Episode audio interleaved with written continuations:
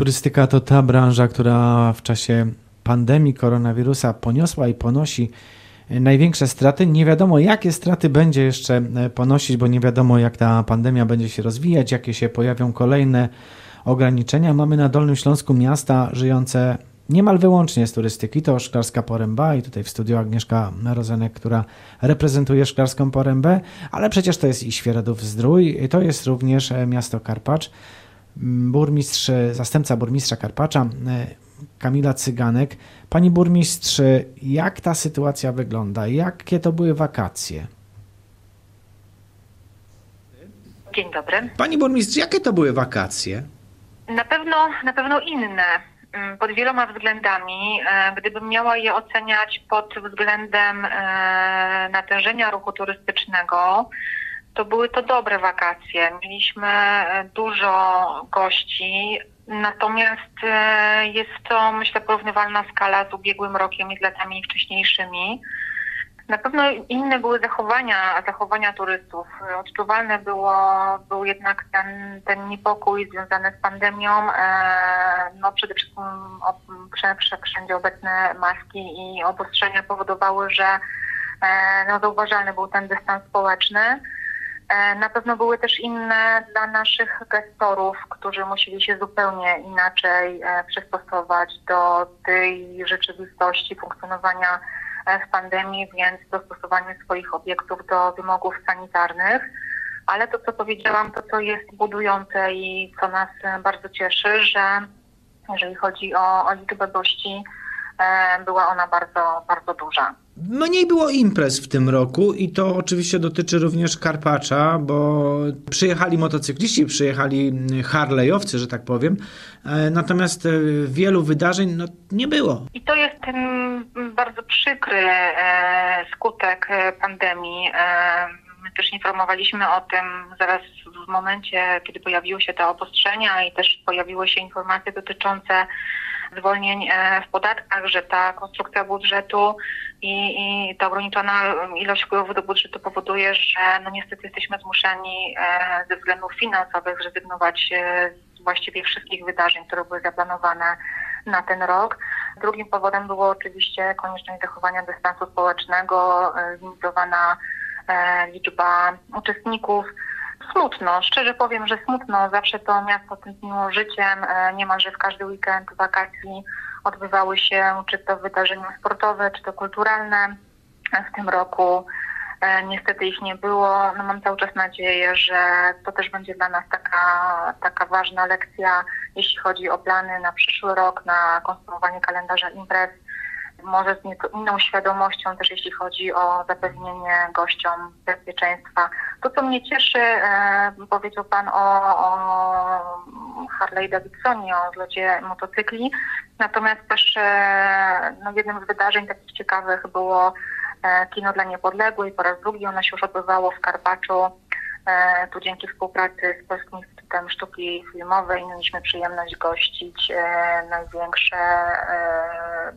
filmy stulecia, więc bardzo, bardzo znikomy, ale mimo wszystko jakiś taki cieszący fragment tej rzeczywistości kulturalnej również e, miał w naszym mieście miejsce. Zastępca burmistrza Karpacza, pani Kamila Cyganek, dziękuję bardzo. Wracamy do studia i to jest tak, że nie tylko brak pieniędzy y, przesądził o tym, że wiele rzeczy się nie odbyło tego lata. Nie odbyło się także dlatego, że organizatorzy się nie zdecydowali, żeby podjąć rękawice, żeby napisać wniosek o pieniądze, żeby spróbować przeprowadzić taką imprezę, czy takie wydarzenie, czy inne wydarzenie. Tak, to prawda.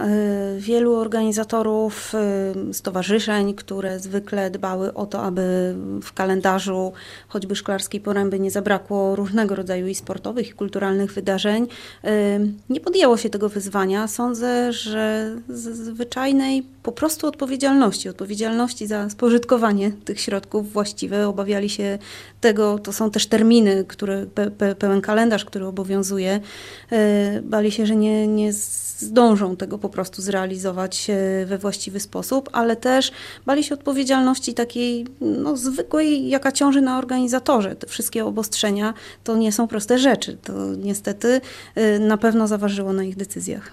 Na pewno tak. Mniej osób e, złożyło wnioski do gminnych instytucji, mniej osób złożyło wnioski do Euroregionu Nysa.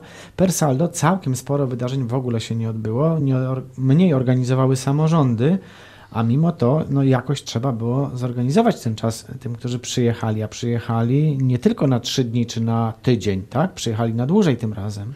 No tak, my mamy taką filozofię, że problemy należy rozwiązywać i postaraliśmy się o to, aby dostosować ofertę w taki sposób, aby goście, którzy jednak zdecydowali się, a jednak zdecydowali się licznie na wypoczynek w Szklarskiej Porębie, mieli co u nas robić, a jest co robić korzystali e, z propozycji gier terenowych. E, to też działało w taki sposób, że czuli się bezpiecznie, po prostu szli na szlak, uczestniczyli w jakichś animacjach, ale uczestniczyli w nich indywidualnie, niekoniecznie y, grupowo i to na pewno powodowało, że chętnie korzystali. Informacja turystyczna od lat y, organizuje magiczny szlak Ducha Gór i to się cieszyło bardzo dużym zainteresowaniem, ale też i Nadleśnictwo Szklarska Poręba przygotowało bardzo ciekawą y, grę terenową i nasi goście chętnie z tych takich zorganizowanych, ale nie masowych atrakcji chętnie korzystali, ale w kalendarzu też nie brakowało wydarzeń. Miejski Ośrodek Kultury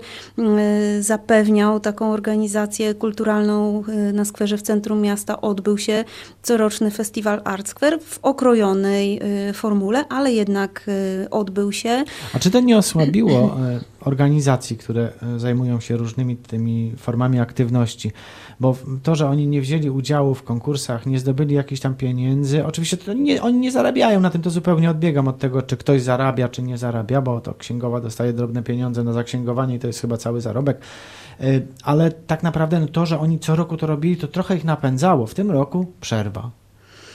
Przerwa, ale ja mam nadzieję, że to taka przerwa, która y, no, nie będzie miała konsekwencji w przyszłości, że jednak y, te organizacje się nie zniechęcą i po prostu będą dalej funkcjonowały i działały. Ja wiem, że to jest niełatwy czas dla wszystkich, ale to są aktywni ludzie, którzy no, nie są to przypadkowe stowarzyszenia i, i, osoby, które robią akcyjnie coś jednorazowo, tylko raczej są to cykliczne wydarzenia, osoby, które mm, starają się zawsze zapełniać e, i uatrakcyjniać czas e, naszym turystom, bo to głównie tego typu działania są i myślę, że to będzie kontynuowane, mam przynajmniej na to głęboką nadzieję.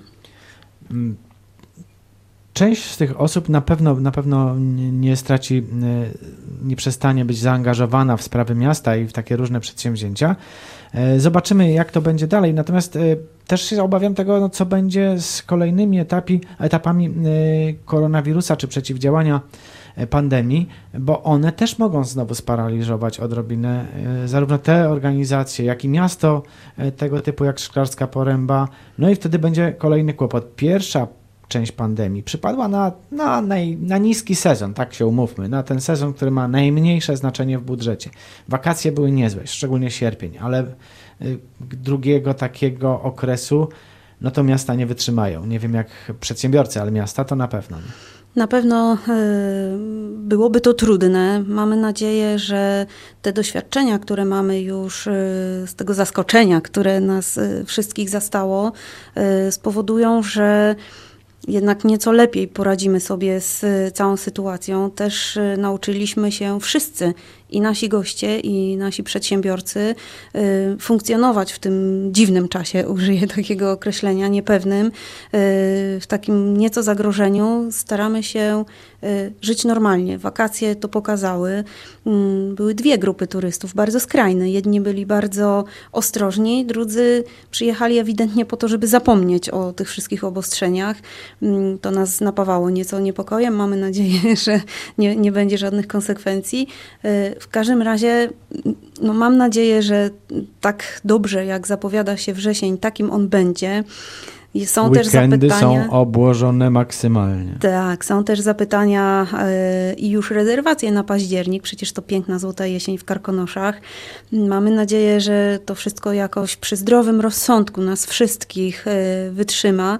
No i liczymy na bardzo śnieżną i bardzo dobrą zimę. I miejmy nadzieję, że te obawy, które mieliśmy przed wakacjami i one się nie sprawdziły, tak i mam wielką nadzieję, że ta niepewność, która już nam towarzyszy, jeśli chodzi o sezon późnej jesieni i zimy, też będzie y, no, bezpodstawna. O tym porozmawiamy e, za chwilę, za kilka minut.